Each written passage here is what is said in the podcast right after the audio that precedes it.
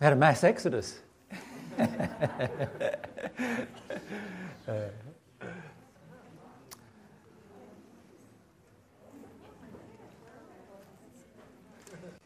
how's everyone coping with the uh, desire discussion so far?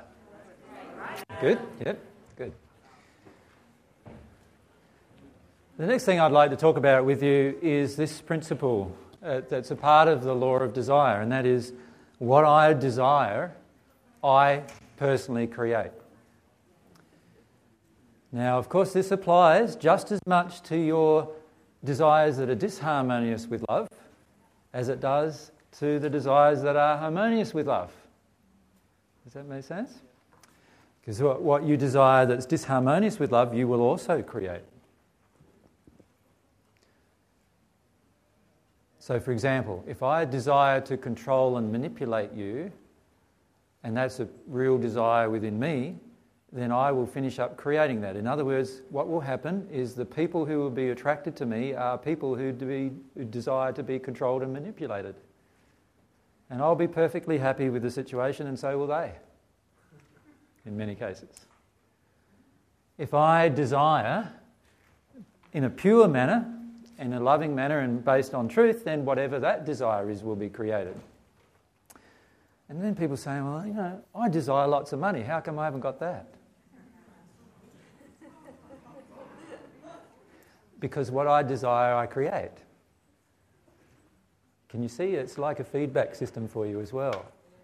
You say you want plenty of money, but what you desire, you create. So, so if you really did desire plenty of money, then you would have already created it.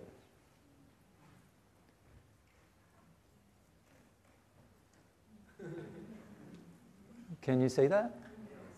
Let's, let's look at that issue, though, which is part of the law of abundance, which is a different law, but let's look at uh, how it works. If I, if I make the statement, what I desire, I create, and let's just put in a what I truly desire. Is that the right way of spelling it? Good. Relief. What I truly desire, I create. So remember that desire is not something that you can manufacture in your mind. Desire has to be a pure thing coming from your soul. And when I say a pure thing, it doesn't have to be based on harmony with truth or disharmony. It can be either. It can be harmony with truth, disharmony with truth, harmony with love, disharmony with love. It doesn't matter whether it's harmonious with love or truth. What matters is, it, is, it, is it a real feeling you have?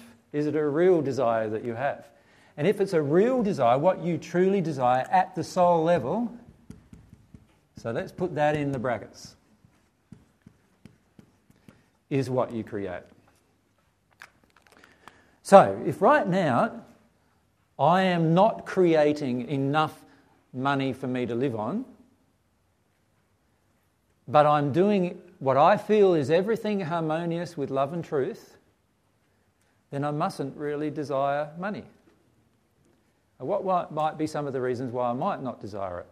Well, I might have a belief that money is control and I don't want to control people. Can you see that belief will be actually affecting my desire? Can you see that?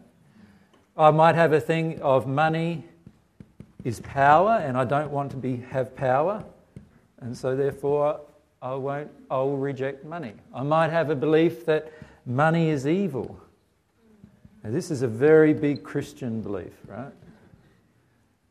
Money is evil. Do you know the Bible actually says the love of money is the source of all evil? It doesn't actually say that money is evil. But anyway, most people miss out the love bit and turn it into just the money being evil, of course. Now, can you see that if I have those belief systems that are a part of my soul, so they are what's truly in my soul, what am I going to create? I'm going to create a lot of lack of money in my life. Can you see that? So, you can actually find out through this law of desire what your true desires actually are by seeing the results of them in your life. So, if we say then, this is where there's another law called the law of cause and effect that I haven't talked about much with you. But let's say here is the general principle what I desire, I create. So you could say then the creation is the effect of my desire, couldn't you? So if what I desire I create, then if I look at my creations and I'm unhappy with them, I need to have a look at how my desires are affecting these creations, my real desires. Does that make sense? So, we can use examples in a lot of areas of life with this, with regard to our desires and passions. You see, a lot of times we say we have a pure desire for something, but our desire is actually very, very different to what we believe it to be. For example, many people enter a relationship in order to be loved. And what they do is they find a person who is willing to love them, and then they shower them with all of their love. Does that make sense? Now, obviously, this relationship may or may not be a soulmate relationship, but most people think it is one. right? But the truth is, what's creating it is this desire to be loved, and that's going to create a situation where I'm loved in the manner in which I want to be loved, which is not actually, in most cases, real love anyway. So that's, that's going to be my creation. I'm going to feel quite happy about it until the guy goes off and cheats on me. And then I'll realise that I wasn't as loved as I thought I should be. And then I go and get rid of him and find another guy who will give me the love that I want. Or another girl, just replace the gender. Now, in each case, what I'm not understanding is what I truly desired, I created. Firstly, I created a relationship which was all about me being loved. I also created his own, his infidelity through my actions. And when I say created, obviously he had a part of that. But I created the attraction of a person who was going to be unfaithful to me. Does that make sense? In most cases, this is what's going on. And then on top of that, I then had another creation, which was to expel him out of my life and go and get another guy who would love me the way I wanted. And in all of those things, I am still des- I'm creating what I truly desired.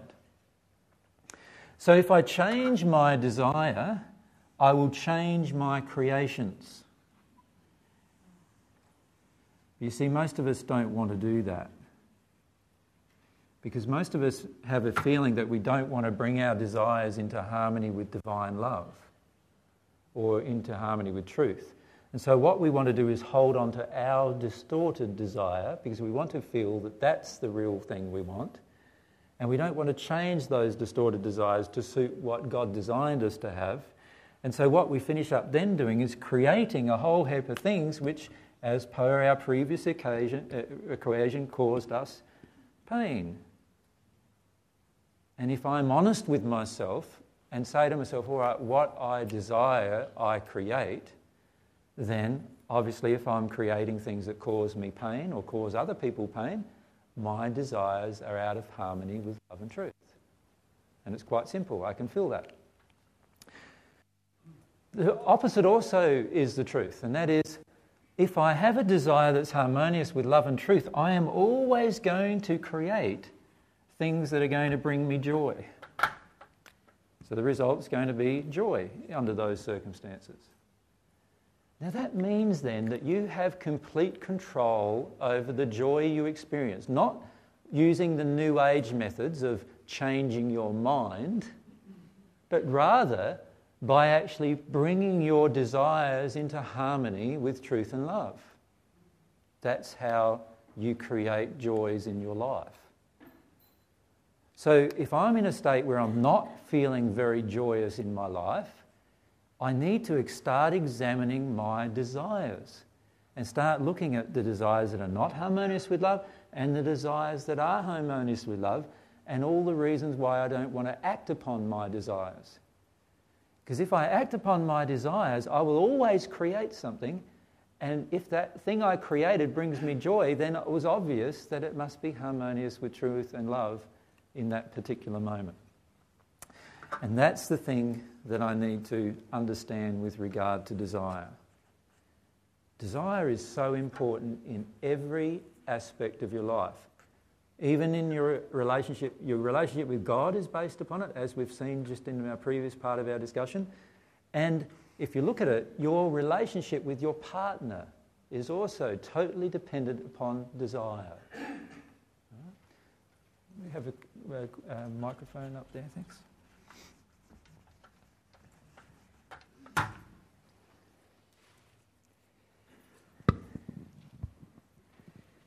Hi, AJ. I think where I get unstuck is what you said about um, the truth of my desire, but also my belief. I have a belief that I don't deserve money because my, when I was about eight, I asked my dad if I could have some pocket money. And he screamed at me and said, How dare you ask me for money? Yeah. Don't you get everything that you want? And of course, as a little girl, I didn't have the gumption to turn around and say, Well, no, that's why I'm asking you for pocket money. Uh, but it did set me up very strongly that I didn't deserve money and I wasn't allowed to ask for more money. Um, so once I found that out, then I realised that just having a desire to have more money wasn't going to do it but I still haven't been able to get right into that causal. Even though I, I really don't want a lot of money, I don't know whether I've ever had a true desire to have heaps of money, but I would like to have a little bit more than what I've got so that, you know, I can go and have some fun occasionally. Yeah, see, you're not telling the truth. Yeah, well, see, this is this is the thing. I, I um, time before last, you talked about God's truth and our truth. Yeah, well, you're not and, even telling your truth. Yeah, and I'm I'm stuck trying to tell any kind of truth. Yeah, because that the, is the truth. The truth is. now you've told the truth, but the truth the truth is this about the money issue for you. What you currently have created is what you wanted. That's the truth. So, if that's the case, what you've got now is a lack of funds, isn't it? Yes. Okay, so what I've got now is a lack of funds. Lack of money, shall we say. Mm-hmm. Right? Okay. If that's what I have created, then under this law, basically what I'm saying is what you truly desired, you created. Yes. So, what you truly desire is a lack of money. So, how do I get to the causal to get rid of that? It's really easy. All you've got to do is ask yourself this question Why would I do that? okay. Yeah. What, what are the reasons that you can see straight away why you'd want to create a lack of money? It's probably a comfort zone. It's what I know. Okay, so you're basically saying fear is one way. You're yeah. actually afraid of having more. Okay, so that's one, but go on. I don't really, I really don't know. If I do know, I don't, I don't know how to express it. Yeah, you do know. Do I? Yeah, yeah. Everybody knows the reason why. Okay. We just often. I don't deserve it. Okay, there's another good one.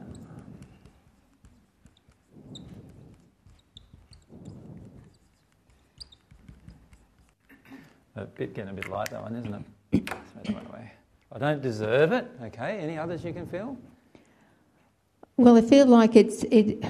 I didn't receive the response that I thought I was going to get from my father. Yeah. Now you're getting more closer, right? So, what was the response you got? I, well, um, anger.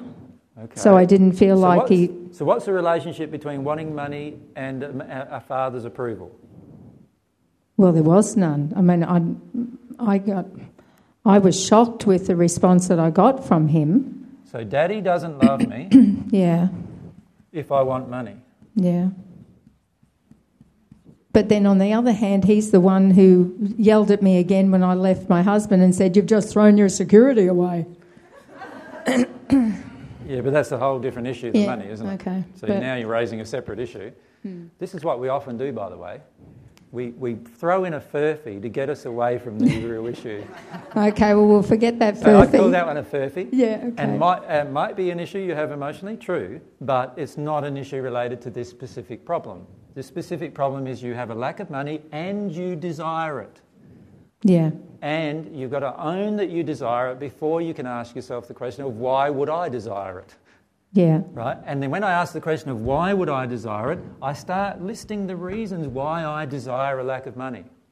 okay, Right? These reasons need to emotionally leave me before money will come into my life. And anything else you do, you can work your guts out, have three jobs, do whatever you want. At the end of the day, anything else you do, this will cause a continual lack of money or your own exhaustion, one of the two. Because obviously, you, if you feel like you've got a lack of money, often people get driven into being a workaholic, so eventually they get money, but what happens in the rest of their life? Well, that all falls to bits too. Yeah. you know what I mean? So, so you don't want that happening either. You want to have abundance, but also happiness. yes? Okay, so, so this one's a very big one for you. Hmm. All right, so let's translate that into all right, God doesn't love you if you have money either. no, This is a big multi generational injury on the planet, you know. What, what are, happy are the meek, since they will inherit the earth. And you know what a lot of people interpret that to be? Happy are the poor, since they will inherit the earth. Now, there's a whole big difference between the word meek and the word poor. And we don't often understand the difference, and often it's mistranslated as a difference as well. And so we come up with these beliefs. You have also a lot more beliefs about money. Money is evil. yeah, I'm evil if I want it. yeah, Right? These are all beliefs. They are all emotions mm. that need to be released before abundance will appear. Mm. So with with myself, I had heaps of them, heaps of them, right? And then I did the whole intellectual thing for a while, you know. So what I did for a while was, uh, you know, I was always fine with spending money, right? so in other words, I'm generous when I have it. So if I have it, I spend it, usually on other people generally. And so I have no problem with spending it. A lot of, a lot of you do have problems with spending it, by the way. Hmm. A lot of you get it and then you want to hoard it. Right? Why? Right? You might have 100 grand sitting around. Why do you want to hoard it? That $100,000 could be creating things for you, really beautiful things in your life, lots of different things in your life if you spend it. Right? And you want to hoard it? Why do you want to hoard it for? Because you're afraid of your own financial insecurity. That's the only reason why you want to hoard. it. So look at that emotionally. There's emotions there. But then a lot of us also have a rejection of money. In other words, we, we're fine spending it, but we're not fine getting it. I lost my key card the other day, so I reckon this one's up for grabs because I went to buy some bickies and stuff to bring here today and I had no money. I couldn't get at my money. Okay. So this is definitely something for you to look at emotionally. There is some deep childhood mum and dad emotions involved in a lack of money. I know, uh, I understand now that when I did ask Dad about the pocket money, his response was from fear because he didn't have any spare money Yeah. and he was in a great deal of fear Yep. um, at the time around money. And you, you don't get daddy's love if you ask for money. No. But there's also, uh, for many people, an equation of if somebody gives me money, it means they love me. Yeah, I'm, I'm concerned about that too at the moment, Yeah. that I'm doing some things for the wrong reasons. Where you're giving some of your money away, Mm. trying to get people's love. Yeah, I, I've done that a lot with my kids. I've, to my detriment, I've given them money. Yep. But now, on the other hand, in a relationship, I don't want, um, I'm feeling like a relationship could be um, the emotion behind, the motive behind a relationship could be security, and I don't want that to happen either. No, that's not true either. Okay, right. I, I want it. That's why I'm creating it. Exactly. But I wanted, I wanted I want to get that emotion out of the It's true that- equation. yeah, it's true that you want to change that. Yeah, That's very, very different than you saying, I don't want it. yeah. So, okay. so understand a lot of times when people say, when people say in these, in these discussions that we have, when I say to you, no, that's not true, the true state is the emotion that's in you right at the moment. I understand you do have some desires to change it. Does that make sense? yes. But let's, before you can change anything, you need to admit the state you're in. yeah. And the state you're actually in is quite different. You do want to have a man in your life for security reasons Yeah. because you can't create your own security Okay. Right. financially, right? Yeah. You're, you're struggling to create your own Yeah. financial security. What you need to do instead is address the reasons why you want to have this lack of money, have a lack of financial security. There's a lot of things in this. One of the things is if a man comes along and rescues you, isn't that going to feel wonderful? yeah. It's not going to I be know. wonderful. I but know. it's going But to, it's yeah. it feels That's that right. way. I don't. I don't want it to be a false thing. Yeah. You know. So, so intellectually, we have a desire at this point to change the emotion. So that's really great. But we must first, before we can change the actual emotion, recognize the truth of the emotion. And the truth of the emotion is I desire a lack of money. And the reason why I desire a lack of money is I want some right knight in his steed come around with it, you know, and, and he rescues me and picks me up on and chucks me on the horse and off we go into the sunset and we live happily ever after. And he's going to give me all the things that I can't create for myself. That's it, isn't it? Not what I desire, what I can't create for myself. Exactly. So, and what I'm saying to you is the reason why you haven't created it for yourself is because what you truly desire is a lack of money so that you can have this other thing fulfilled, which is the man come along and do it for you. Okay. Do you see yeah. what I'm saying? Yes, I do. Right? So, so we need to be really honest with ourselves and examine the reason why. We also really need to be honest and examine the reason we truly desire, and that is what I've created, I did desire. Yeah. Right? So if I come to understand, all right, I've created this lack of financial security. In my, I've created it. Why would I create such a thing? I must have some very strong emotional addictions to this to create it, mustn't I? Yeah. If it's something I'm thinking in my mind I don't want, I must have some very, very strong emotional reason. And this is where we get down to people saying, oh, you know, there's this the com- subconscious mind and the conscious mind, and the subconscious mind, you know, is not the same as the conscious mind. And forget all that. All it's about is you're not recognizing that you have a true desire in your soul to create a lack of money for very good, although not very beneficial, childhood emotional reasons. Yeah. Okay, that, like I said, there was a belief system I knew that was stopping me from moving forward. Yep. Yeah. Yep. And so, so with any of these things, the first step, of course, is this. So if we had to make some steps about what's going on in my life, why am I getting some painful events in my life, the first step is look at what I created. Look at the creation. State the truth about it.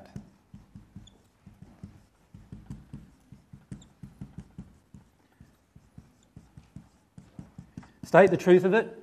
Third point, own it. Very important point. How can I ever change if I don't own the fact of what I've created? I can't ever change. So I need to own it. Once I've owned the creation and I've stated the truth about the creation, I've owned the creation. So now I'm going to own, emotionally own. I do not want money. My life is a shambles and a mess, and it's illustrating to me how much I don't want money, actually. Does that make sense? Yeah. It's telling me everything I need to know. Own that. I don't want money. Always then ask why Why? and be honest about the why. And you'll be surprised how many times you'll be really surprised of what is the result of the why. Because most of the time we've avoided that most of our life. Why would I create such a thing? And instead, what I do is I go in my mind and go, no, no, no, that's not what I want. I really do want to have money in my life. What's AJ saying? He's stupid, stupid man. it, you know, we, we, we want, I really do want money. Why, why would I not want money for? You know, we go down that track. But in reality, then we're not understanding the basic principle of the law of desire, and that is what I desire, I create. Mm-hmm. Yeah. Yep. Thank you. Yep. Is there any questions? If, we come down there. Five years ago, I was in New Orleans when Katrina blew in. Yep. And I was asking myself, hmm, what's my internal hurricane? And I discovered it a month later yeah. that I had been embezzled. Yeah. And as a result of that, um, I had to ask myself what had been my initial intention for becoming involved with this investment. And I came up with, well, I thought it would give me freedom. The emotion that finally surfaced for me about the embezzler was that I'd been deceived. Mm-hmm. So then I asked myself, well, hang on, how have I deceived myself about how I get freedom? Mm-hmm and it ain't through an investment. Yeah. yeah. Um, as a result of that, I, I had to sell my house. Yeah. Can you help me with this? I think you've answered pretty much oh, most okay. of your questions. If that's it, unravelled then. Okay. Well, yeah, yeah, like let's look at here's the embezzler. His emotion is he wants to rip everyone off. Yeah. Right.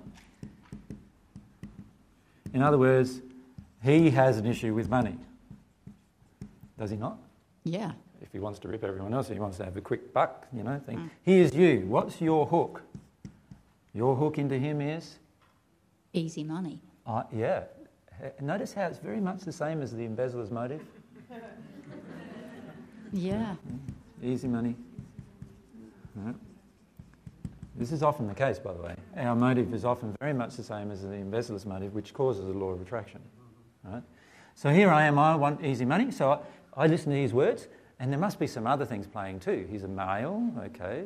So how did you come to hear about all this? Was it through the net or was it personally? Through friends. Through friends, okay. Who what, also lost money, of course. Yeah, of course. So, so, so what, what, what caused them to investigate it all? Like, what was their motives? You see, it was probably almost the same, some easy money and so forth. You know what I mean? You can see how the law of attraction is just bringing all these people together for a, for a big trigger about money and financial security and so forth. Okay. That obviously comes from inside of me an unhealed emotion that I can't create for myself. You needed somebody else to create for you. You had your own money, didn't you? Mm. Otherwise, you wouldn't have had anything to invest, right. would you? So you had some of your own money, and you could have created something for yourself with that money. Could you not? Yes. But you decided that you couldn't. Yeah. So what's the emotion there?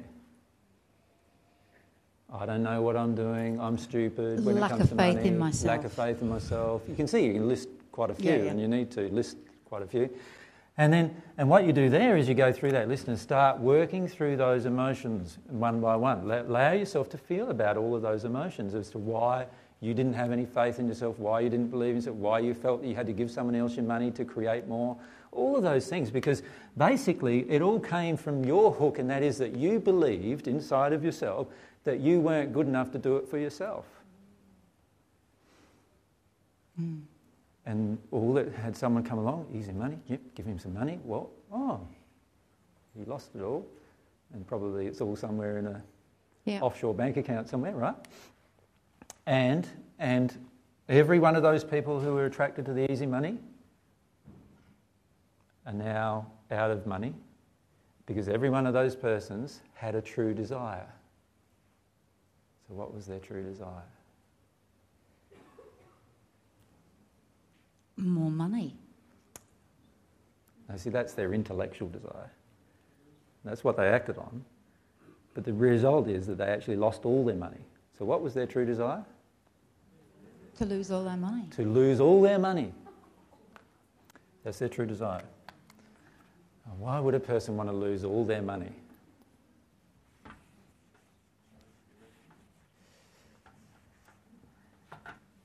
There've got to be some pretty big emotional reasons to want to lose all your money. Can you see that? There's got to be, doesn't there? All right, so it might be one, I don't feel worthy of having any money. Two, it might be that I'm quite angry about money, and so therefore, every time somebody, you know, every time I think about money, I'm upset and angry and frustrated. That's going to reject money. Three, I might think money is evil and negative, you know, bad. That's an old message from my mother. Yeah, and so forth. I might have been manipulated by money in the past, and now that I've got some, I feel manipulated by it. I feel controlled by it. So I want to get rid of it all again. Could it be also from guilt from having pinched money as a child? Very much so. Yeah, well, Yeah. I put my hand up for that one. Yeah, and how many children have pinched money as a child? Yeah. Yeah, pretty much all of us, right? Have done that one. I did it once with my grandmother. I can remember I felt so guilty afterwards I had to go and own up and give it all back. But, but what I did was I, put, I, I went to a person, put all of the money in some plasticine that I had. Bad idea. Yeah. it took me ages to get it back out again. It's like, anyway. But yeah, see, it's like this is what we do: is we feel guilty. There's all sorts of emotions at play. All sorts of emotions at play, right down to emotions regarding love, love of a parent, love of other people. You look at how many people in Australia are honoured if they have lots of money. Like, it's all right to have sort of some money in Australia, isn't it? But if you've got lots of money, it's a totally different thing, isn't it? There's, you know, there's a lot of negative connotations there in Australia generally. And by the way, in other countries, it's even worse in many cases. So, so there's also even cultural and environmental factors that would cause us, cause us to want to reject money. How do all your friends act when you have plenty of money?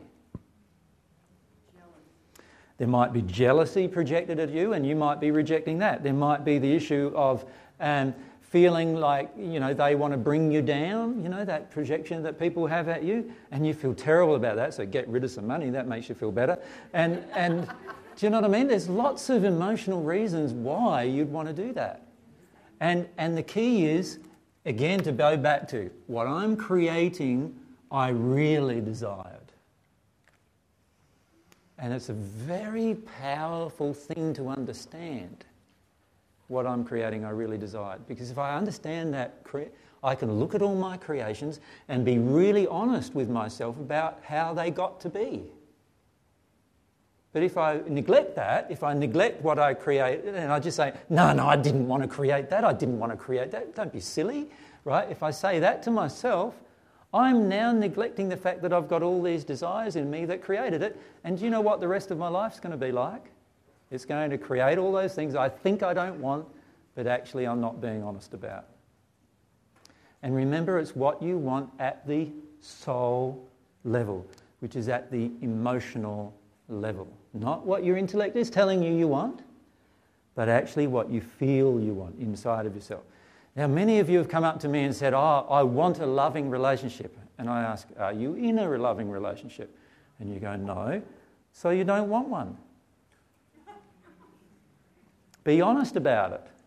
I don't. Come up to me instead and say, I don't want a loving relationship. How do I get a desire to have a loving relationship? That's more honest. Rather than coming up and saying to me, oh, I want a loving relationship, but you're not in one. Many of you come up to me and say, I want my soulmate.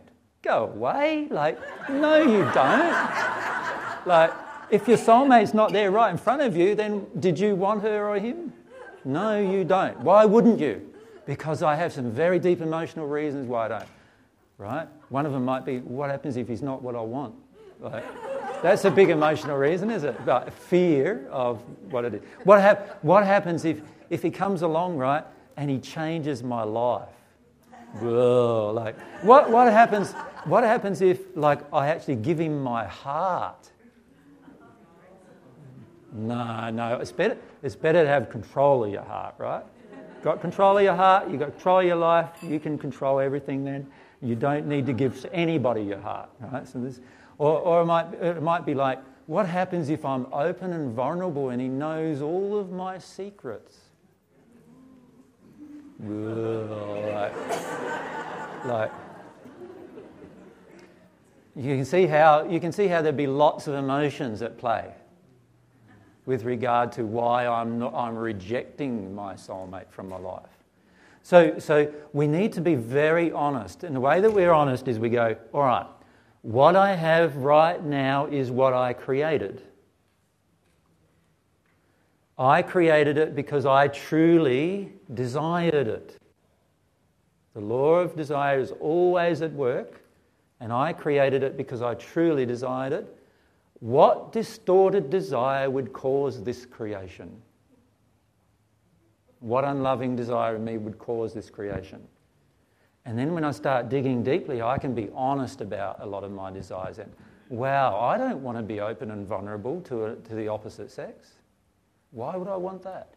I don't want to be in a loving relationship where I feel like I'm being controlled. I don't want that. I don't want to have to give up my life for some fella. I'm sick of that. Let, let, let's be honest about the emotions that are really there because they are the emotions that I'll need to step through and release, you see. So, what I desire, I create. That is a very, very important principle, and I can't stress that enough to you. It, it gives you a lot of control, ironically, over your life in a soul based, joyful way, in the sense that you can look at your creation and say, Wow, I created that. Isn't this wonderful? Uh, I created that. Isn't this wonderful? I created this lack of abundance. I'm a pretty powerful creator. right? I created this lack of abundance, and ah, it's because of all these emotions that I have that I created this lack of abundance. You know, this emotion that if I had anything else, daddy wouldn't love me anymore. If I, and so forth, you know, whatever is going on. Or I created this no soulmate in my life. Ah, I'm a powerful creator. Hey, you've got to be pretty powerful to create no soulmate in your life. No, no, no, let me illustrate that for you. Remember, I said to you that there's two halves of the soul. And I said to you in the soulmate discussion that the most powerful force that you are ever going to experience besides love between you and God is going to be the attraction between the two halves. I said that to you, didn't I? That's going to be far more powerful than any attraction to any child, any other relationship you ever have, any business partnership. This attraction is the most powerful attraction that God created. Now, if you're not with your soulmate, you're a very powerful creator in the opposite direction. Does that make sense to you? Like, that you, you, you're struggling with all your might to keep you apart. Because if you weren't struggling with all your might to keep you apart, you'd already be together. Can you see that? Because the law of attraction between soulmate halves, and I'm not joking, is the strongest possible force you can encounter. Right? So if that's the case, you can see that my desires must be very powerful to even keep the strongest possible law of attraction that God has created apart. That's how powerful your desires are. That's how powerful even your negative desires are, let alone your positive ones. Right? So that's a very interesting thing to think about. If we go over here. I'm, I'm not sure I want to bring this up, but I but I it's sort of with me. Can you create an illness in another person? Um, you can create an illness in another person, but not without their approval at the soul level. So let's look how it happens. So here's me, and I have a feeling towards another person that, you know, not very nice feelings towards this person. And by the way, all of you have heard of um, like witch doctoring in the in the like Africa's, and also here in Australia, the voodoo you've heard in the Americas and so forth.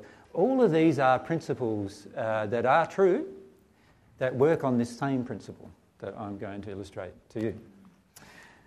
What happens is my desire then attracts spirits to me who feel much the same as me and are willing to try to act out this particular desire upon that person. And if this person has some kind of emotional connection to one of those spirits who can cause an illness, the spirit, the person will actually attract the spirit through that emotional connection, and now that spirit can cause a physical illness in their body.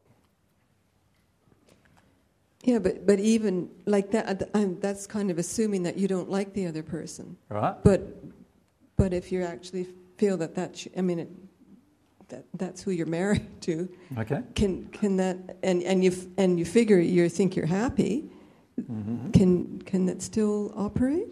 Well, it has to. It can. It can still operate. Yes, but but it has to have the approval of both parties in terms of their emotional approval. Remember what I desire create. So, let's say this is my partner now, male partner. I'm assuming, right?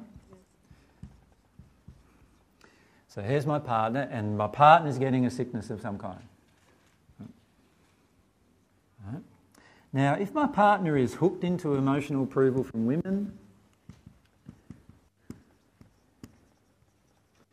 right? Hooked into giving the woman everything she wants.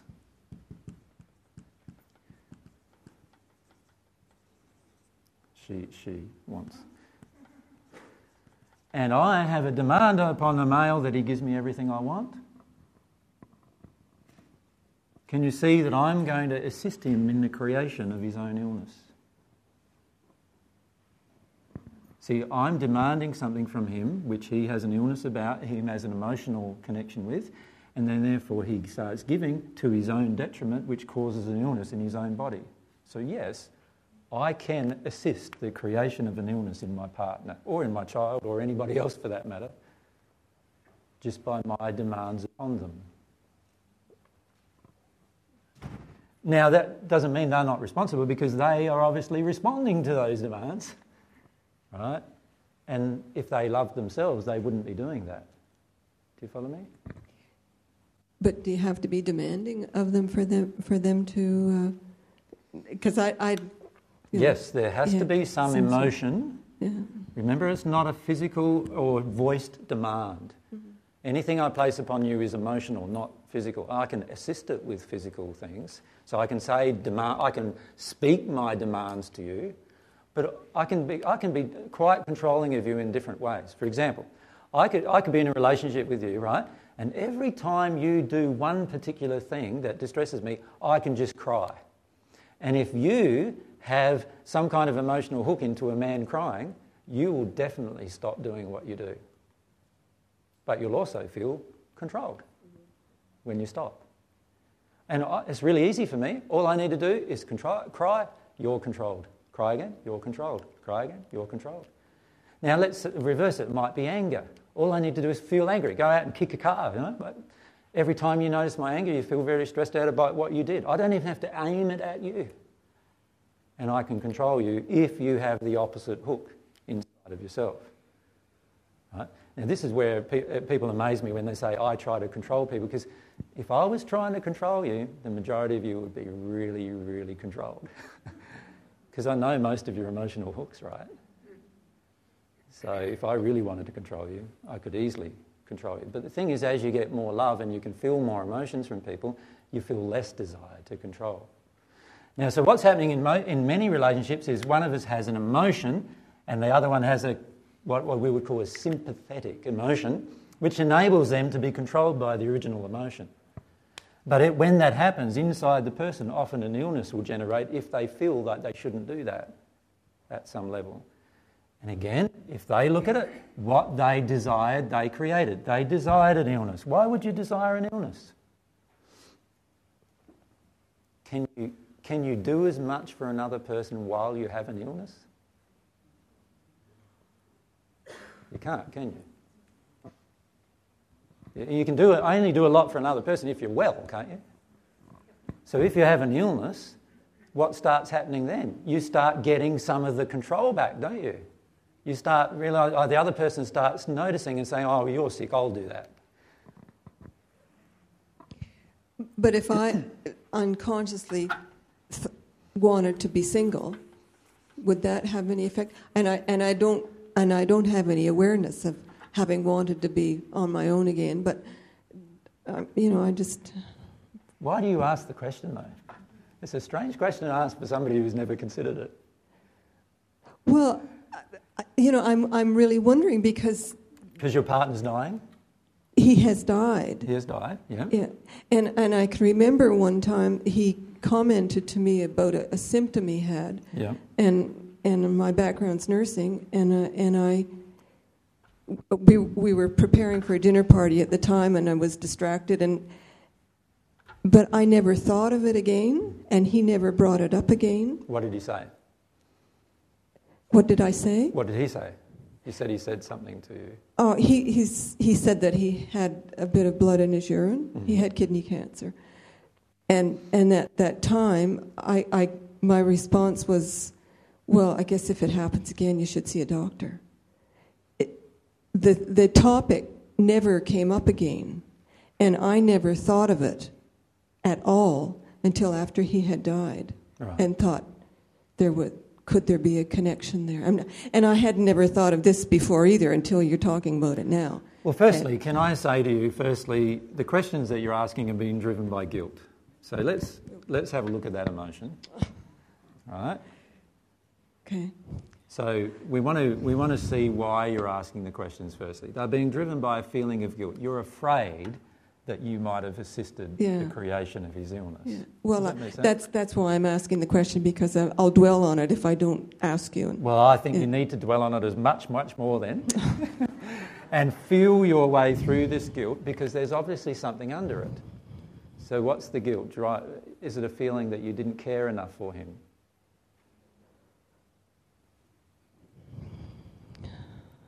What's the feeling that's there that drives it? Well, I guess I'm, I'm feeling that our that our mar- marriage could have been better than it was, and right. part of that was my fault, I guess, or so you feel how I reacted. Yeah. yeah. You need to allow yourself to go into these emotions because that's what's prompting a lot of your questions. The answer to your question, the question, not yeah. your emotions, yeah. is that actually, yes, through, through our emotional desires, we can certainly impact upon another person if they have a corresponding emotional injury that they'll respond to. And yes, that can certainly cause an illness and even their own death by mm-hmm. responding to our desire or our demand, let's call it. Because desires are never demanding. So let's call it the demand. So if I have an emotional demand, like an emotional addiction, an emotional demand on the other person at some point, they can, if they have an emotion where they will actually feel that demand and respond to it, then that can certainly create an illness in their own body. So, in a way, I have assisted in the creation of their illness. Mm-hmm. Does that make sense? Mm-hmm. Obviously, they needed to be a party of to it. Yeah. Otherwise, I couldn't. So I, I, can't take full responsibility for the fact that they created the illness no. because remember what they desired, they created. They created the illness for a reason. And a lot of times we create illness so that we can get off the hook of something, right? I know in my life, I used to get sick on the average every month for one week solid. And when I say sick, I mean sick. I was like bedridden sick, right? For a whole week every single month for the majority of my life from the age of about 18 to 33. The reason why I created that my creation, right? The reason why I created that was because I would be doing so much for everybody else the rest of the time that I had not a single amount of time to even take any space for breathing for myself, basically. And so I needed a month, a week off every month. And I created it by getting sick. Now, the instant I realized that, I stopped doing all of these other things that were creating this busy, busy, busy, busy, busy life and all these other things.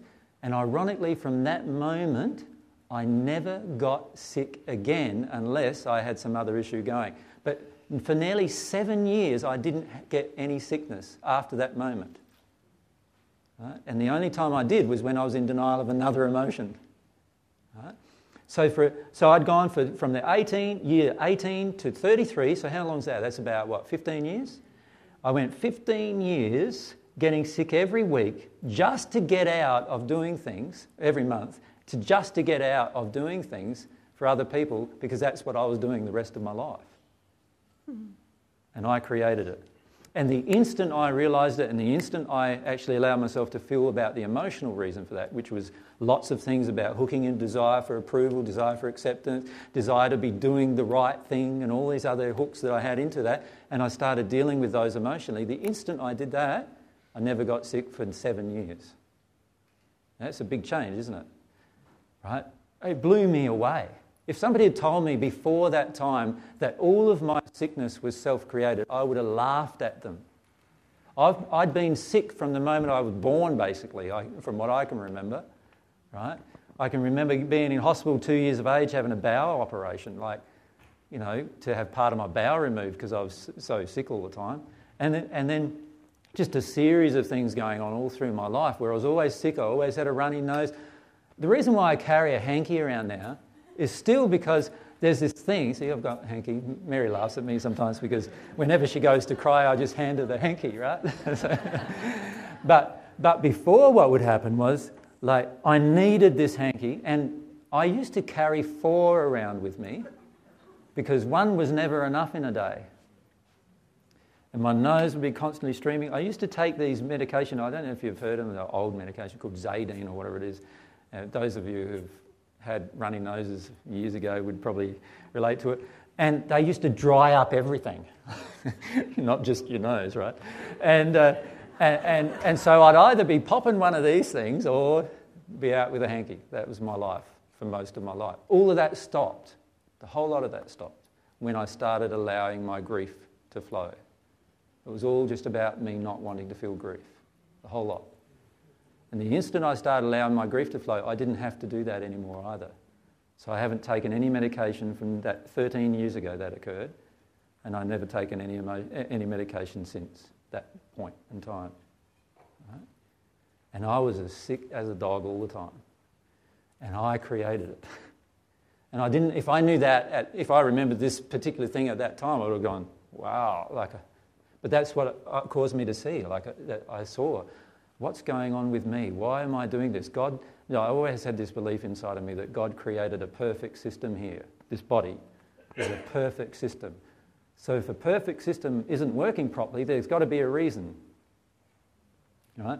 Why is it that your body can expel millions of germs a day and you breathe them in every moment? Like right at the moment, you're breathing in millions of germs. You know that? Like right at the moment, you're doing it.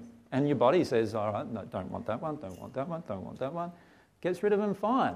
So why do you catch one of them then? You know what you call catch one of them. Well, because you wanted it. That's why there's emotion that's saying, I want this somewhere. And we need to look at it because what we desire, we create. Right? So, yes, your husband created this as well. And yes, there is a possibility that because of a projection from you, he actually responded to that projection from you and that created some of his problem. But it's not the only problem because he must have wanted that emotion from his childhood. So it's an unhealed childhood emotion that would have caused all of these things. The issue for you emotionally, though, is that you feel a heap of guilt and you need to allow yourself to feel your way through the guilt.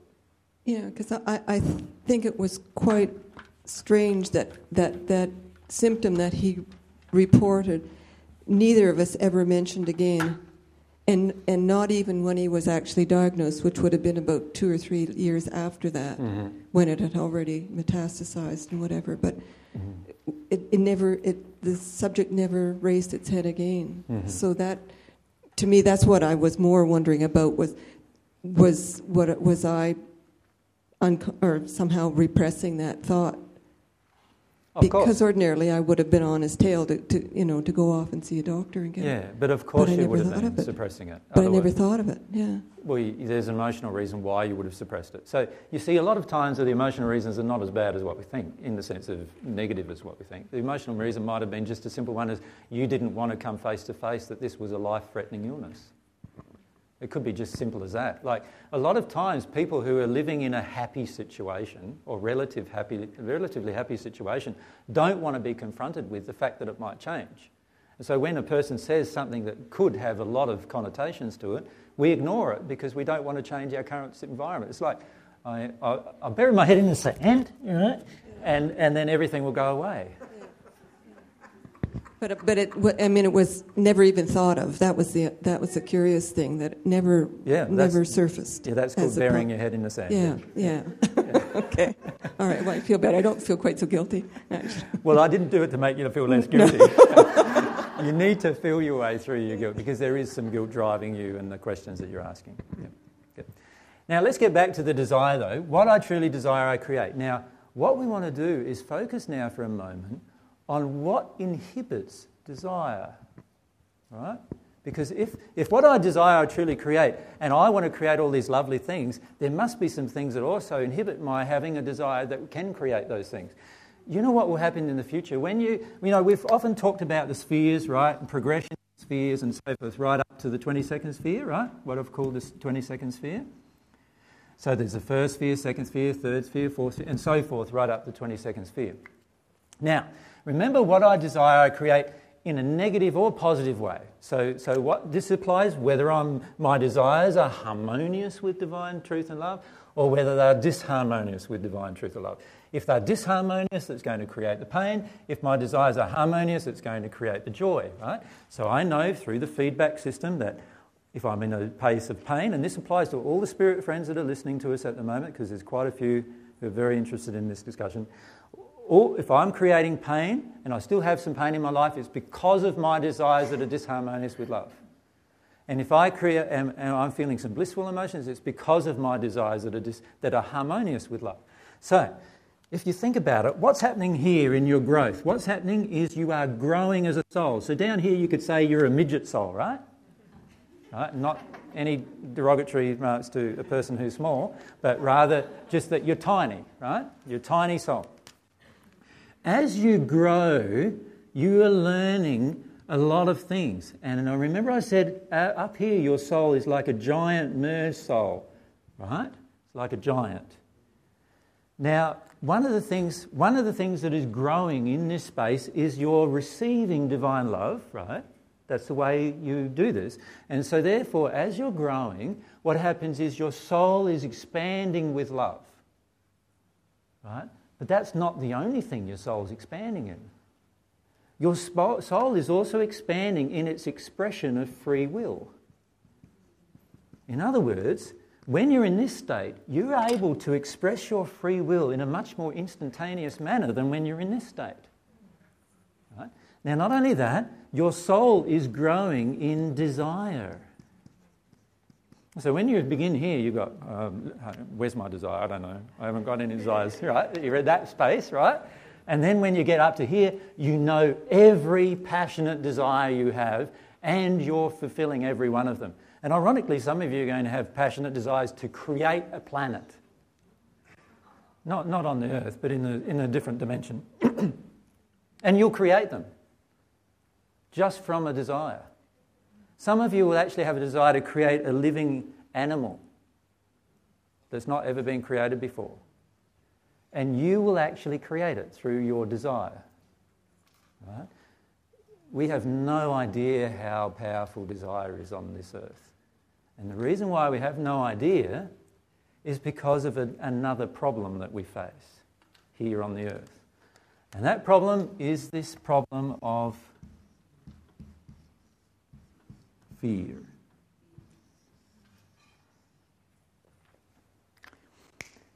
Now, remember, I've given a talk, I think I said, fear is your. Ah, yeah, fear is your friend. Fear is your friend because what you fear, you cannot desire. So, if you can list all your fears, it's actually going to help you expose your desires.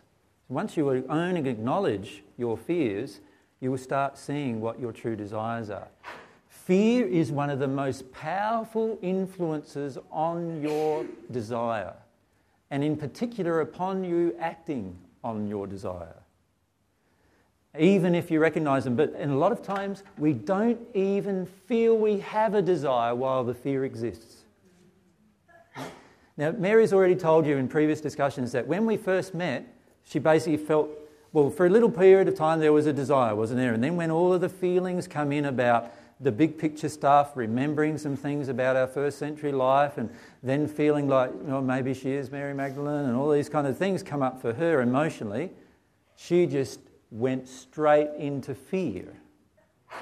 And in that place, what happened to desire? There was none. None. Right?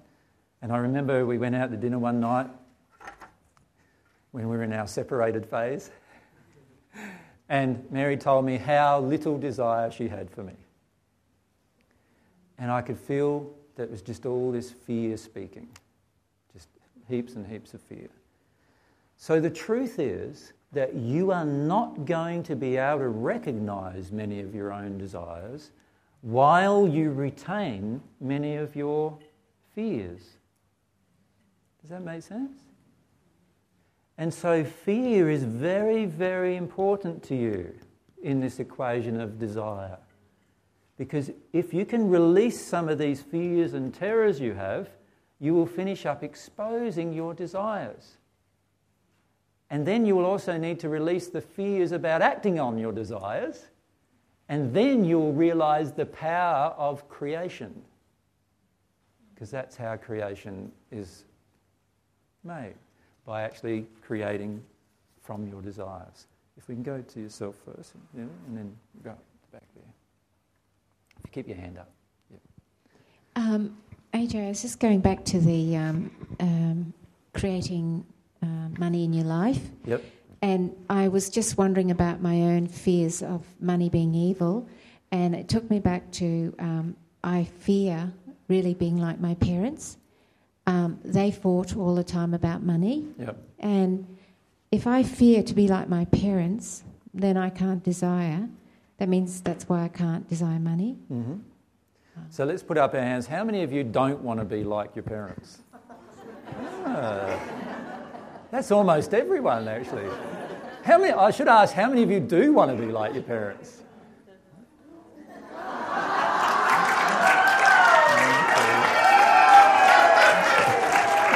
There's a couple. There's a couple.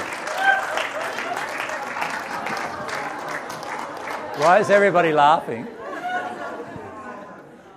You see, you see, what's happening a lot is that, is that these are very big emotional injuries that we face.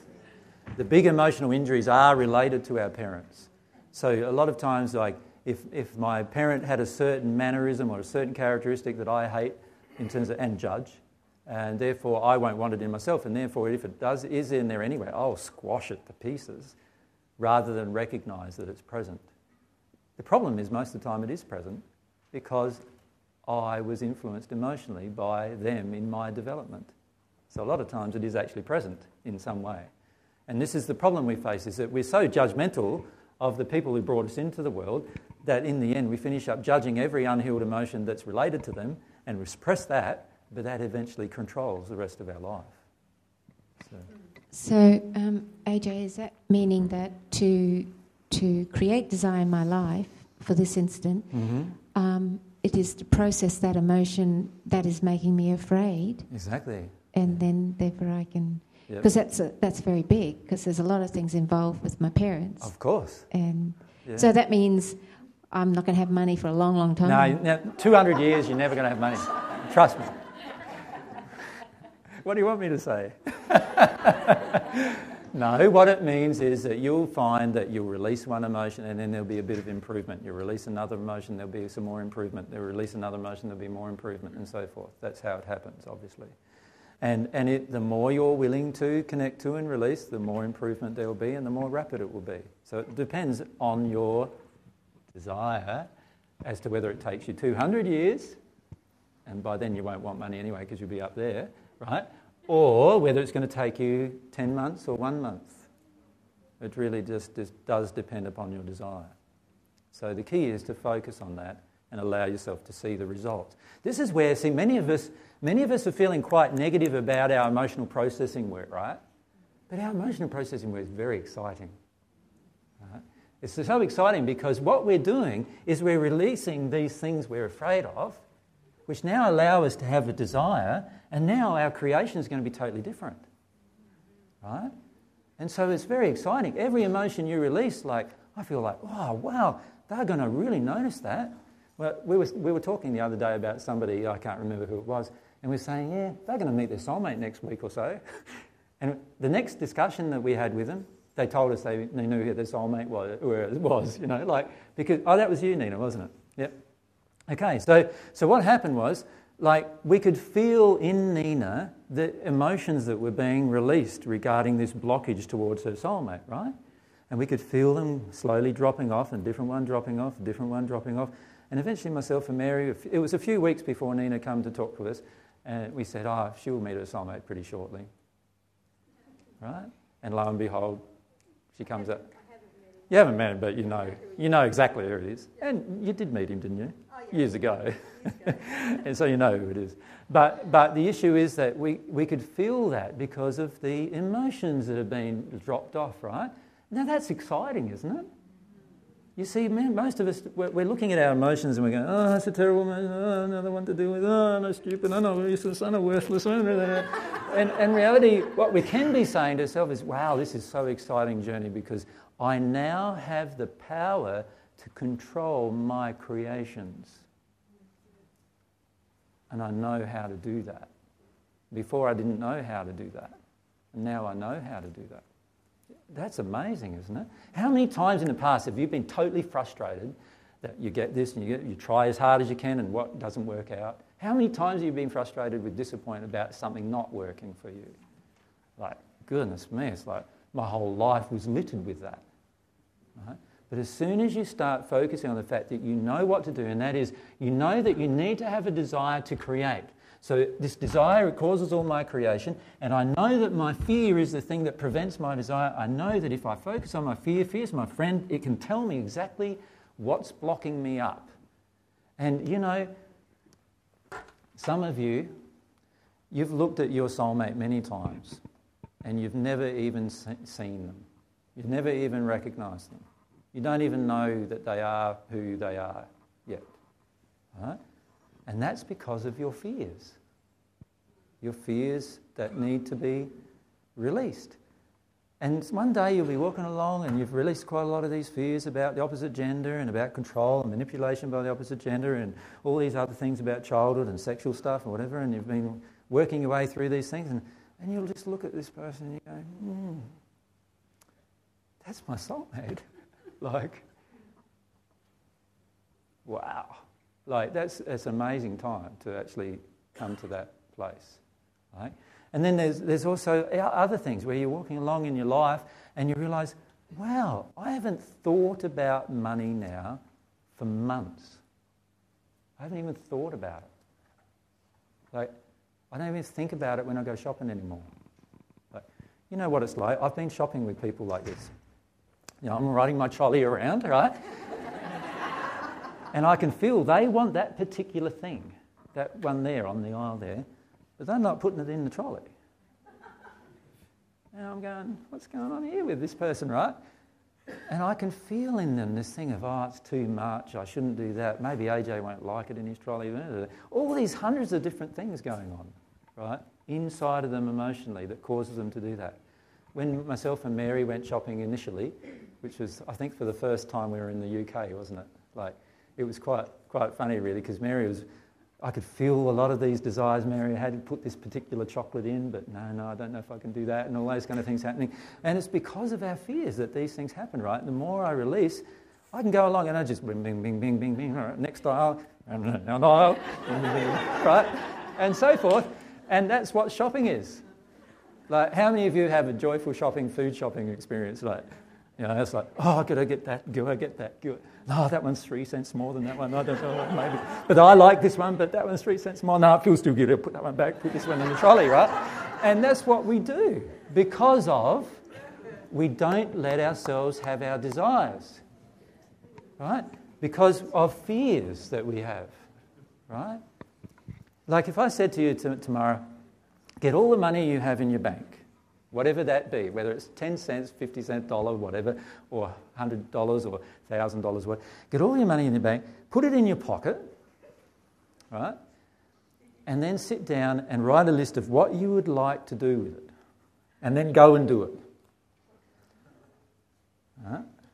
Now, trust me, that's going to bring out lots of fears, isn't it? Like, oh, but where's my next dollar come from? Is one of the first fears, isn't it? Like, that's what happens. And you see, what, what the problem is, is that every time we are so focused on fear, we shut down our desires. Right? Now, what I try to do instead of doing that is I allow myself to have my desire, and when I've got no money, I then have a big ball about why I have no money and why I created that. Do you know what I mean? Like I let myself feel the emotion that created that. Right? And as long as my desires are harmonious with love and truth, we're going to be fine. That's what's going to happen. Everything will be fine as long as my desires are harmonious with love and truth. And if they aren't, I'll feel the pain of it and then I'll be able to identify the emotion, and that will be good too, won't it? Because this emotion is preventing me from being at one with God in the end. So I need to deal with this emotion anyway. Otherwise, I'm not going to ever be at one with God, which is what I really, really, really desire. Ah, but AJ said, What, what I desire I create. So if I really desired being at one with God, then I'd already be at one with God. And that's true too. Right? So can you see I must have a whole list of reasons why I don't really desire to be at one with God? That also I would need to allow myself to feel about and be honest about. Jen? Oh, sorry. Did I, did I do any of your question? Yeah. I didn't. I was just going to say that you've lived all your life with these fears. How do you recognise them? Ah, in other words, all these fears are now real to you. Of course. Well, yeah, 45 years, and that's your life, basically, isn't Yep. it? So I don't even know what my fears are, let alone my desires sometimes. Um, we, with fear, by the way, please don't tell yourself that you don't know what they are, because that's a lie. You know exactly what they are, but you don't want to know. You see, the trouble with our fears is we don't want to know what they are. That's why you're not being able to list them. Like when I started this process, if somebody said, list your fears, I would have written down two or three things. Uh, many of you have asked you to write down your, your fears. And I went up to one lady in one of the workshops up when we were up at Maleny, and she had four things written. And I'm feeling her fears and feeling like she could have written 30 pages and still not ended it, right? The reason why is because most of us don't even want to have an intellectual awareness of what our fears really are. Now, with anything that happens like that, the first thing we need to do is pray. So, first thing we need to do is pray, please, God, give me the ability to see my fears. Right? Because I want to start seeing my fears, not just ignoring them anymore and denying them anymore and making out they're not there anymore and all those things. What I want to do instead is see them for what they are. And as soon as you start having a true desire towards God to create a list of your fears, guess what you'll have? A list of your fears. Until that point, you won't have a list of your fears. So someone else can come up and tell you, oh, I think you're afraid of this, I think you're afraid of that, I think you're afraid of this, I think you're afraid of that. And some of that might resonate, some of them might not. But at the end of the day, unless you really want to know what you're afraid of, you won't want to do anything about it anyway. Does that make sense to you? So my suggestion is if you have no idea what you're afraid of, start asking God to tell you what you're afraid of. And develop a desire to know what you're afraid of. Because remember, what I desire, I create. If I don't know what I'm afraid of, that's because I don't want to know what I'm afraid of. The same principle applies. What I desire, I create. So if what, I've, if what I created is that I have no idea what fears I have, I want to have no idea of what fears I have. And that's the thing I need to change if I want to grow. Does that make sense? Yep. So be this is and this is the beauty of honesty with yourself. Is that often we tell ourselves all these hidden messages like uh, that that, that are un, totally untrue. We say, I do want to progress towards God, but no progress is happening. So I look at that and I say, no progress is happening. I need to be honest with myself. I've had periods of time in my own progression where no progress happened. None, for months, like three or four months, nothing. What did I want? I desired no progress, because that's what I created. Why would I desire no progress? Because I'm afraid of something. Do I desire to even know what I'm afraid of? No, because I don't want to know what I'm afraid of. Like, it must be pretty big, right? So I'm probably terrified rather than afraid. So then I have to go into my terror. All right, I need to go into my terror. What am I terrified of? I'm terrified that I might die, or I'm terrified that this might happen, or I'm terrified that I might be jailed, I'm terrified that I'll lose my girl, I'm terrified, whatever, what I'm, whatever I'm terrified about. Then I start getting honest with myself about my feelings, and now I can see my blocks to desire, and now I can start progressing again. You see, what we get is what we wanted. Here, not here, here. So we need to be honest about that truth.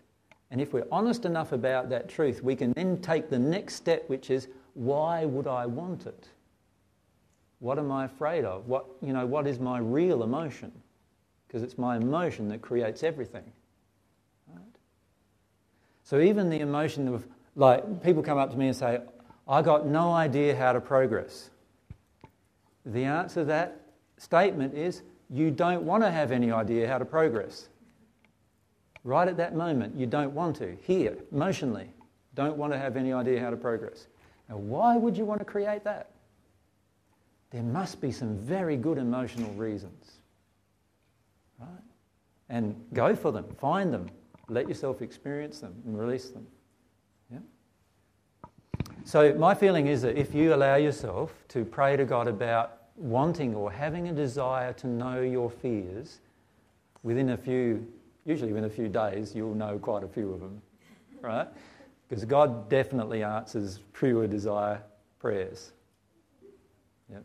And you'll find them through your law of attraction. You know, you'll be driving along, got cut off on the road, pulled off to the side. Oh, yeah, I'm afraid of an accident.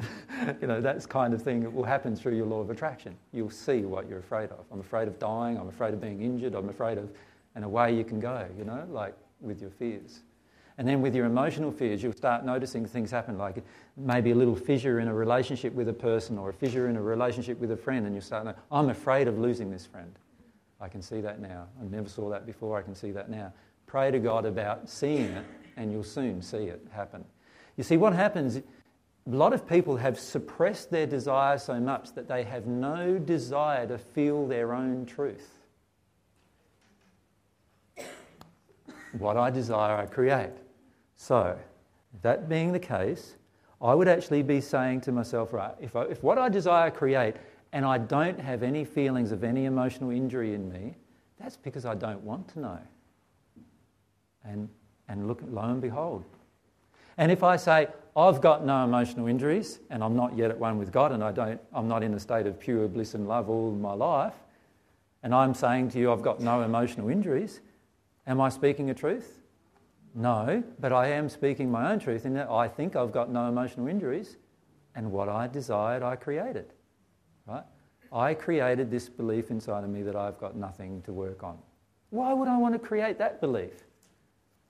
Ah, can you see? There's a lot of emotional reasons why I'd want to create that one. Right? You imagine if I start seeing myself as I truly am, how is that going to feel?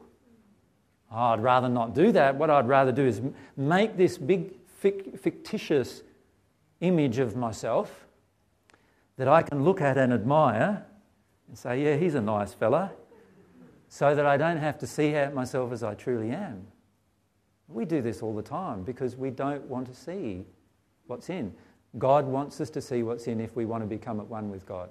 Because God will eventually have you. You will be at one with God, so therefore you will see yourself as you truly are at that point.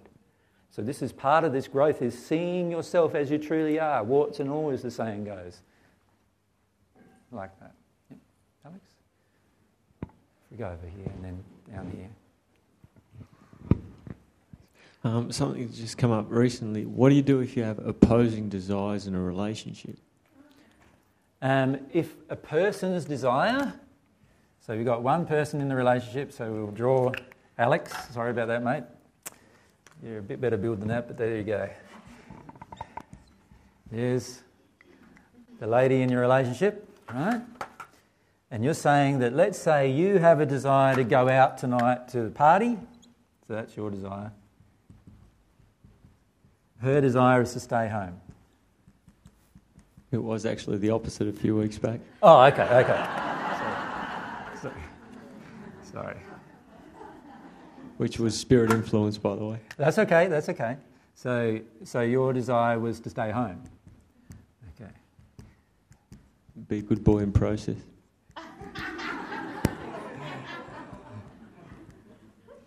Okay, yeah. Sometimes I get it mixed up. Sometimes, what happens is I can feel what it's about a lot of times, but a lot of times if I say exactly, like people don't connect as much, you know. So, because what I'm trying to do is help you see the other person's perspective all the time as well. So one person desired to stay home, the other person desired to party. Okay. Everything's fine up this point. This person who wants to stay home, perfectly able to stay home. The person who desires to party, perfectly happy to go party. So, what's the problem now? So, now say what the problem really is. I, I had no problem with that. Why would you ask the question? Um, it, it's when it pertains to material things or where we're going to live. okay, but it's We the same question, isn't it? Let's yeah. say, all right, let's say, what, when does the problem begin?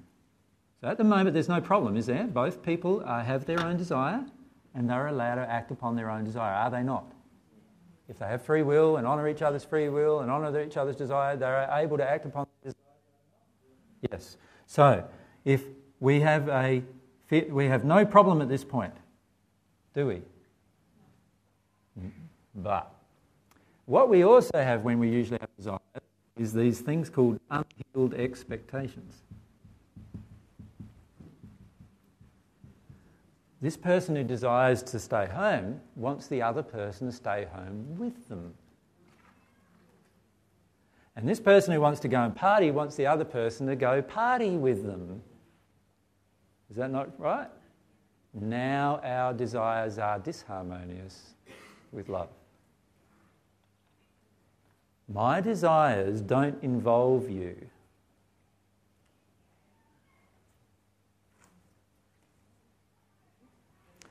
Very few of you got that, so I'm going to say it again. My desires don't involve you or any other person in this universe if they are pure. It's when they're un- impure and they're tainted, now they probably will start to involve other people. So, for example, my desiring my soulmate in my life, my desiring to love my soulmate are two different things. One of them places an expectation on my soulmate to be in my life. The other one just gives her the gift of love, whether she's in my life or not. Does that make sense? You see, when we, when we exercise desire disharmonious with love or disharmonious with free will, then we are not actually exercising a pure desire anymore. And that's the principle we need to remember. The same principle applies to the law of free will, too. So if I exercise my free will in a manner that harms your free will, then I am no longer exercising my free will in a loving manner anymore. In this case, your desire to stay home, someone else's desire to party, each person is allow- allowed to have their desire. Right? But as soon as I project my expectation on the other person, I am now no longer owning my own desire fully. I am now in another addiction emotionally. I want someone else to experience my desire with me, and that is not loving. So I desire to share the truth to the world. None of you have to respond to that. That's my desire. Now, if my desire and your desires at some point in the future match, then both of us will finish up sharing, or three of us, or five of us, or ten of us, or a hundred of us, or a thousand of us will finish up sharing the truth with the world because our desires match each other. Our desires that match are a part of our law of attraction.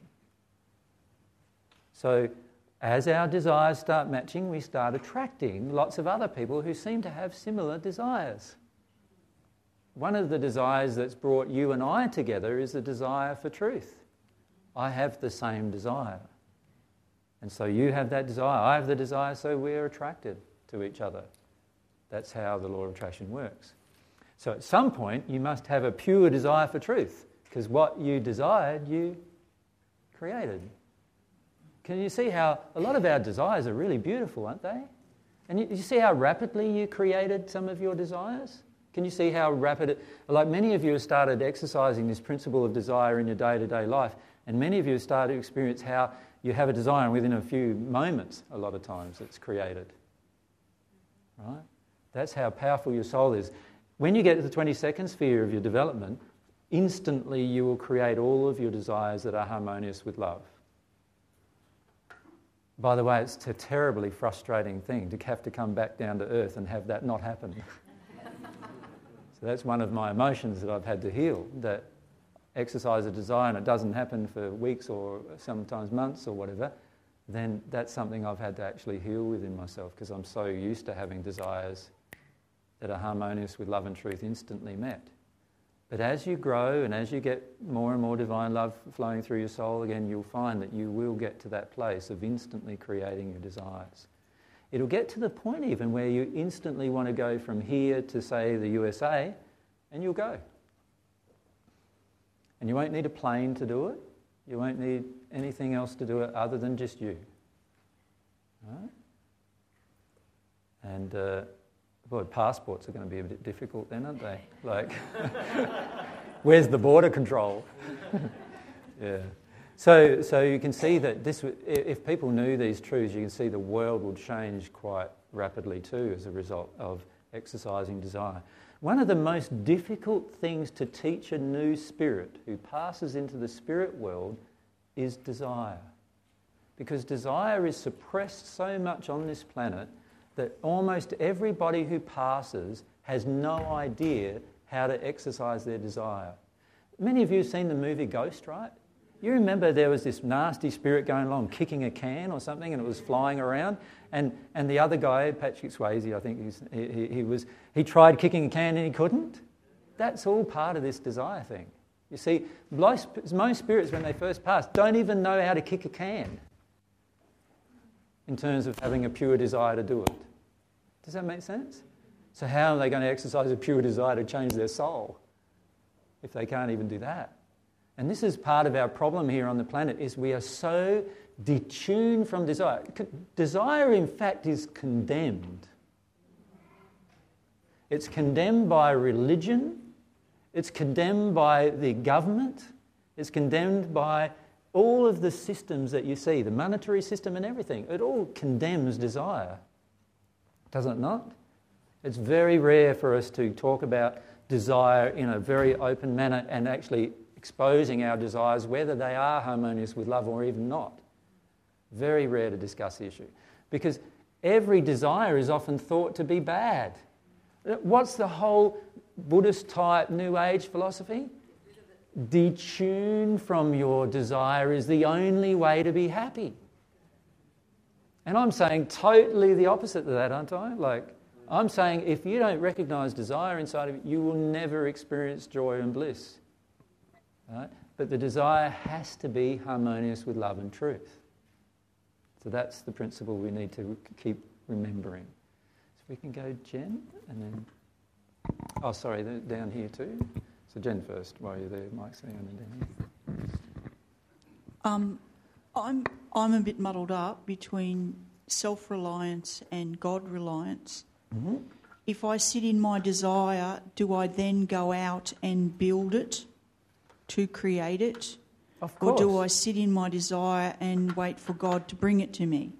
Mm-hmm. If you sit See, in your desire and wait for God to bring it to you, then you don't have a desire. Does that make sense to you? Like, like if I say, all right, um, I want a cup of tea.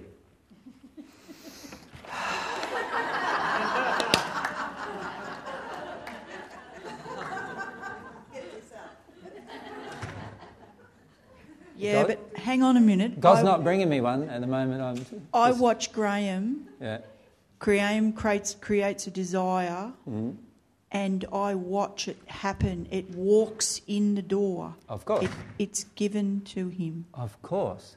Okay, so there goes my question. Yeah. Do you sit, sit in your desire and then go out and work it and create it?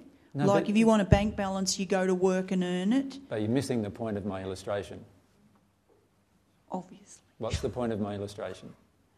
If you really had a desire, you would not only have it drawn to you, but you would also feel like you want to create it. And you would do something to create it. There's a, it's a mixture of both, Jen. Right? You can't just sit and have a desire and expect everyone around you to create it. So I'm, t- like I said, I'm muddled between self reliance and God reliance. So could you talk about how desire has to do with. I, I just don't get it, obviously. That's all right. Mary, you wanted to say? Uh, you want to say it with a mic, darling. Mary's going to join me now because she feels so passionate about this subject, don't you? She doesn't have to, of course. I was, I was, That's on. I was just going to mention there's a lovely passage in Through the Mist Mm-hmm. where um, I don't know if have you read Through the Mist, Jen? No. Um, there's a part um, where the spirit Aphraar has just passed, and he goes to a sleeping place, and then a lot of souls who have passed who uh, have physical deformities come in, and a whole um, group of people gather together to help heal these people. And what happens, they're led by this uh, very powerful spirit in a beautiful song that creates colour and all of their emotion. And um, in doing that, the spirit leading asks for God's help in that. And what, what they're demonstrating is their heartfelt, loving desire to heal the people, and they are giving in that sense. And because they have faith in God, God assists in that very pure, loving desire. Does that make sense? Can you see how that relates to your own life? So you sit in the desire and the space of love, knowing. Yeah, you don't have to sit though. You just hold that desire within you, you know, and so that might influence your actions and very often does. Like, I, if I had a desire for AJ and I just sat at home, like, I wouldn't be really experiencing my desire, would I? I'd want to be near him, going to see him, talking to him, whatever way I could. And if it was coming from a loving place, I'd be doing it. I wouldn't be damaging his free will in doing it, but I would be acting because the desire was very heartfelt and within me. I would naturally begin to act. And so into the mix, you would then start to pray to God to make the actions that you are taking. Uh, This is something to understand, Jen. The desire is a prayer to God. The desire is the prayer. This is why desire is so important. You see, we- think, oh, I have a desire, so I've got to pray about it. No, you're already praying about it. The moment you actually have a pure desire, or even an impure one, you're already praying about it. The impure one is not going to be answered, of course, in the sense that God's not going to assist you in it. But the pure one is definitely going to be answered every single time because God's going to assist you every So as single soon as you move into desire, God's God's there in Spot on. with uh, you. If if you have a relationship with God, and that's why the corral they were acting in their pure desire, and it was their faith in God that helped God act. So that's why developing your relationship with God is so essential. That- so working through the emotions that block your relationship with God impacts on every area of your life. But that being said, even if you don't want a relationship with God, every spirit in the sixth sphere has learnt this law of desire. So they've learnt the law of desire, but they've learnt it without God. So in other words, they have their desires, but because God does, isn't involved in any of their desires at the heart level, they're actually limited to the sixth sphere in their development. Does that make sense? But when you exercise your desire, that is when God feels it. God feels it straight away. And if it's harmonious with love and truth, God will act upon it straight away, no matter whether you're on the natural love path or on the divine love path. Yeah. Do you want to join me? Or? You don't have to.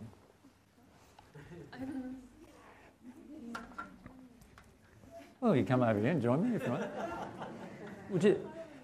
The, the, the, the, the thing that I just said is something to really understand, and that is every time you desire that's, have a desire that's harmonious with love and truth, you are already in prayer. You are already in prayer. That's why it's so powerful, because you're already in prayer and you're already being assisted. So if we come down here now with the mic, and then we'll go over there. Um, thank you for your patience.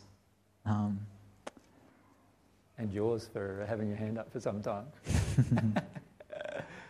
um, well, I just went and did a bit of processing in the rooms downstairs and think that maybe I had a breakthrough, but kind of want to confirm that because it feels a little strange. Um, it's about the the woman I was here with a few weeks ago, um, and she and I split up, and you know, we're still communicating through email and phone calls, and I've been getting a lot of really needy emails from her, which I love, of course, because it makes me feel good if she needs me. Yeah, yeah.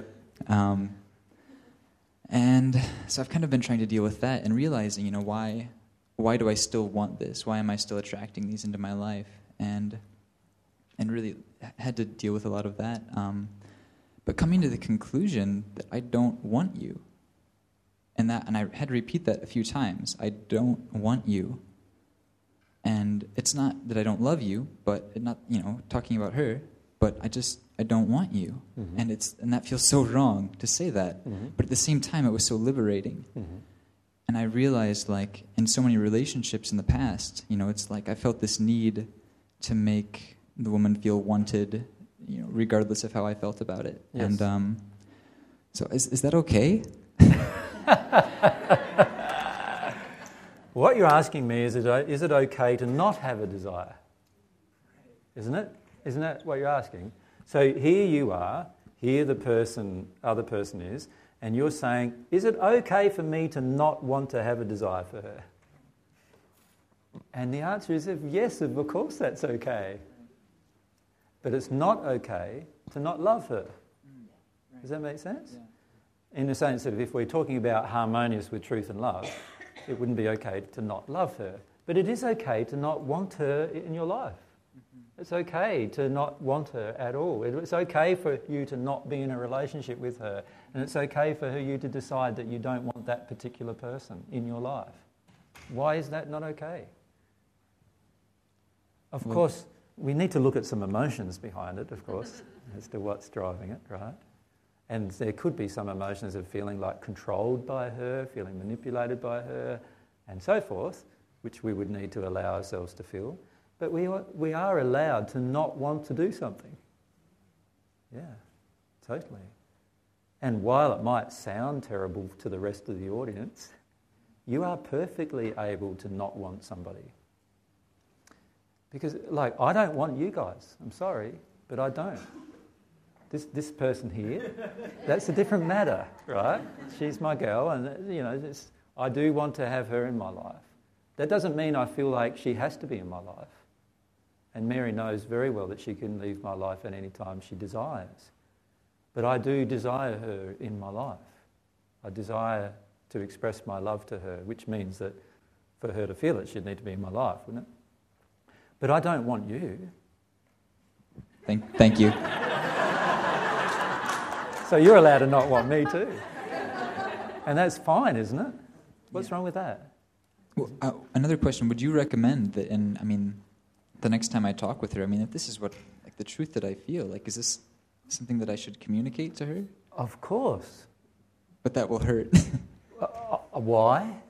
Um, I mean, it will hurt her. Why? Because she wants to be wanted. Ah, yes. She has an unloving expectation of you. Mm. And she's only hurt by her own unloving expectation. So you see, see, what she's placing on you is she's saying, want me, want, want me, want me, say, want me, right, right, want me. Really, like, you know, it's that love me thing. Love me, love me, say that you love me. You know, like a lot of people will have that going on. But that is a projection of an expectation onto another person, which is actually unloving. So, of course, when you say to her, I don't want you, that she is going to feel hurt, but she's only going to feel hurt because her desire is disharmonious with love. Is your desire disharmonious with love? No. You're allowed to not want somebody. Right? So that's not disharmonious with love. But her desire to want to be wanted by you is certainly disharmonious with love. That's the irony, you see. The irony is that oftentimes we think quite the opposite. We're saying, we're saying to ourselves, like, oh, if I say that to her, I'll hurt her. No, no, no. No, at the moment, she's hurting you by projecting at you an unloving projection, which is not harmonious with love or truth. And up until now, you've gone along with it to your own pain. Does that make sense? To your own detriment. As soon as you acknowledge the truth, I don't want this lady, I don't want her. As soon as you acknowledge the truth to yourself, now you can disconnect from that pain because now you're in a state of truth, realizing, I don't want her. Wow, this is so liberating. I don't have to want somebody, you know? And when you tell her, it's going to liberate her too. Perhaps she has the choice, of course. She can choose to go down the track of blaming you and getting angry with you and getting upset with you and doing all the other things, which is all denial of her own emotion. Or she can go down and say, Yeah, wow, I'm in pain because I have an unloving projection at this man. Does that make sense? Yeah. So what you're doing, what you're doing by saying, firstly to yourself, I don't want her, that is perfectly harmonious with love. Both of yourself and her. Because up until now, what's happened? You've actually not said it, but you've lived in this sort of semi relationship thing going on, right? Having to give all these things you don't want to give. Is that truth? Is that loving? It's not. So now that you've recognized that I don't want her, the best thing to say to her is, I don't want you. The truth is, I don't want you. It feels so good for me to say, I don't want you. Now, I love you, I care about you, and I care about everything, but I don't want you. I don't want you in, this relation, in a relationship. Maybe down the track as a friend, maybe, right? But I don't want this relationship for whatever the reason is. Mm. And stating the truth of that is not an unloving act. It's not a loving, sorry, it's not an, yes, there's two negatives there. That is a loving act, I should say, right? Okay? So it is a loving act to say that. What hasn't been a loving act is for her to have the expectation that you want her. That's a very unloving act. And it's placed all sorts of demands on you. You have felt controlled and manipulated by those demands. And hence, you've felt quite a lot of personal pain. Is that not true? Yeah. Can you see often, oftentimes we get ourselves so mixed up on what society accepts and what everyone else around us will accept and all that stuff, and before we know it, what's going on? What's going on most of the time is we're so far away from love that we don't even know what love is anymore. Love does not sacrifice yourself for the other person. Never, ever sacrifices yourself for the other person. It's such a hard thing to learn. We've been brought up from day dot, right? Ever since we entered this planet, we've been brought up. You're there to love somebody else. You've got a job before you began. Right? Most of us have had this job before we began, and that is we have to do things a certain way so that other people can be loved. Many of us have grown up in, in families where the parents have this emotional investment in us loving them you try it. You just say to them, I don't love you anymore, and see how they react.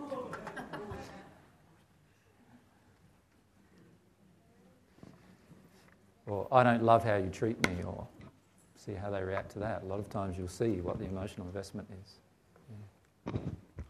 Uh, sorry, this question sort of has been hanging because other people went before me, mm-hmm. but I'm still caught up with the couple here. Yep. And I wonder if, in fact, if they keep on following their own desires and one goes out and one stays home, and yet we're not meant to compromise either, how are they going to not finish up in a divorce? And Australian statistics just recently uh, Queensland leads, and there were 10,000 divorces in Queensland last year, and I don't want these two divorcing. well, it's pretty hard considering they're, they're not, not, even married. married. But, uh, and that makes, means nothing from God's perspective for a start. Love is the binding factor anyway. So, so straight away, as soon as you're in love with somebody, there is a relationship established, and from God's perspective, perspective there is a soul transaction going on. That's what's happening. But let's look at this issue. Go on, you want to say too? I was just wondering about the emotion that drove yeah, yeah. the question. Yeah, yeah. We'll talk about that too. Right? well, you're worried about people divorcing, right? And you're worried about how much compromise has to happen to keep them together. Well, really, what you believe is that you should compromise to stay together. And if I'm saying to you is if you've got to compromise to stay together, why are you together? The you're only together because you're holding on to this principle of a marriage. Does that make sense? Like, why stay in a marriage if both of you are not having your desires met? Like, what's the point in staying in marriage? What you want is this person needs to have their desire, this person needs to have those desires, and if the desires match, they'll spend time together. If the desires match, they'll go their separate ways. If they don't match, they'll go their separate ways think about the difference in the quality of the bond. If AJ and I are living together and every day I squash a desire just to make him happy, and every other day he squashes a desire just to make me happy. So, and we do that for 20 or 30 or 40 or 50 years, at the end of it, we'll all we'll be sitting there in front of the telly resenting each other because we're you know we're not expressing who we truly are. Mm. Now compare that to the bond that we would have, which is what is capable in a soulmate relationship, because your personalities are so similar, uh, or the same, aren't we? The mm, same basically, soul. Yeah. Um, as we work through our emotional injuries, our desires become closer and closer together. So there's a huge synergy between us. And it's focused on love and desire. We're not going to be sitting in front of the telly at 70 years old. We're going to be off you know climbing a mountain and creating a universe or something. Uh, what oh, would you I'm, prefer? I'm not going to be. I'm going to be on the bed making love. Anyway that's that's after lunch. Oh okay that's that's, that's after we do the other things, is it? And in the meantime, and in the meantime, when I have a desire that's driven, or one of us has a desire that's not matching the other, if we each follow our own desires, and but we're humble and on the divine love path, our error is going to be exposed. So, it, but if we squash it, how are we going to find our error? How are we going to confront that emotion? Yeah. Don't stay in a relationship just because it's a relationship. And just because you've got a piece of paper saying you're married, and just because you've been married for 25 years, or one year, or one month. Stay in a relationship because you both desire each other.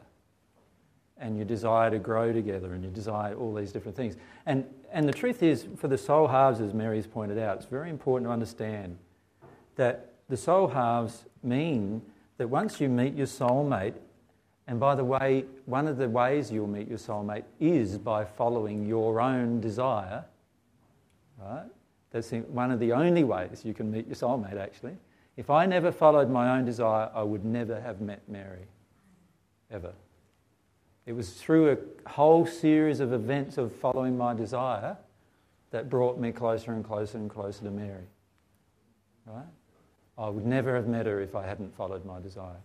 Now, the beauty of following one half of the soul following its desire, so its desire, and if this desire is harmonious with truth and love, as long as it follows it harmony with truth and love, the other half of the soul will be drawn to it.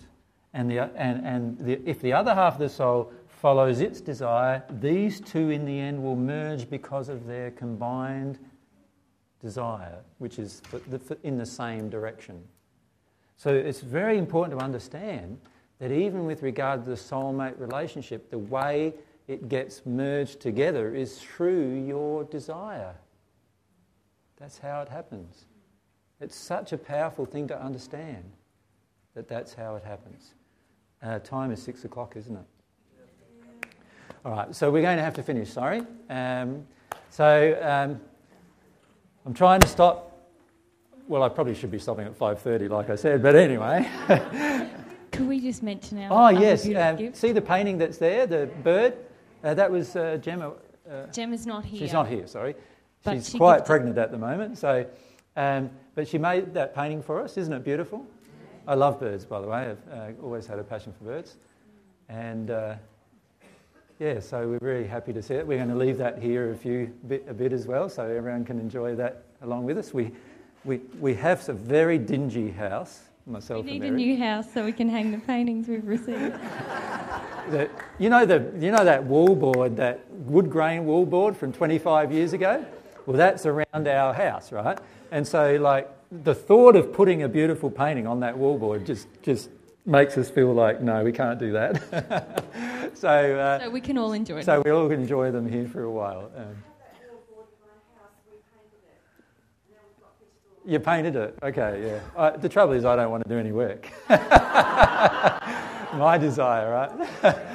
um, myself and Mary are very focused, obviously, on the major thing, which is our soul progression. And so everything else in our life, including, as you'll notice when you come and visit us at some point, our house gets neglected because of our desire to do this one thing. and the ceiling. Um, now, we'll be away for a fair few weeks. The next uh, talk we'll be giving will be, I think, have we booked from 5 till 9 on the 21st? Yep.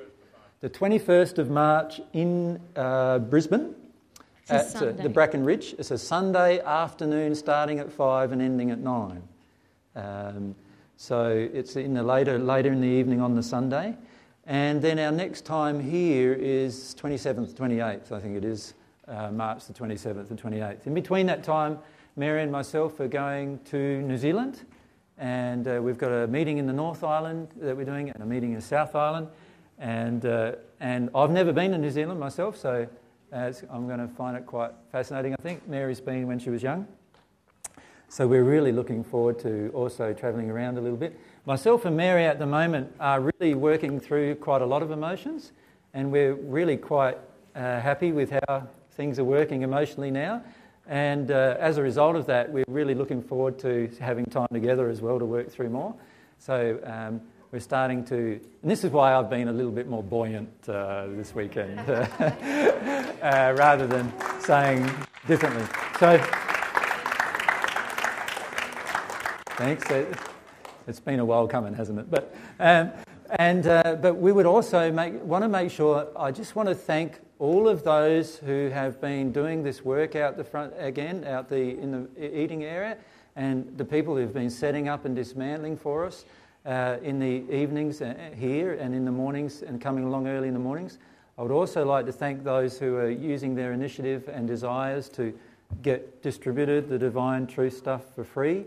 And uh, really like to thank all of those people for involved in all of those um, things. Anna, who provides the beautiful sh- flower arrangements. Yeah, Anna, who does our flower arrangements. All, a lot of things happen that are just beautiful that many of us don't really notice at times, right?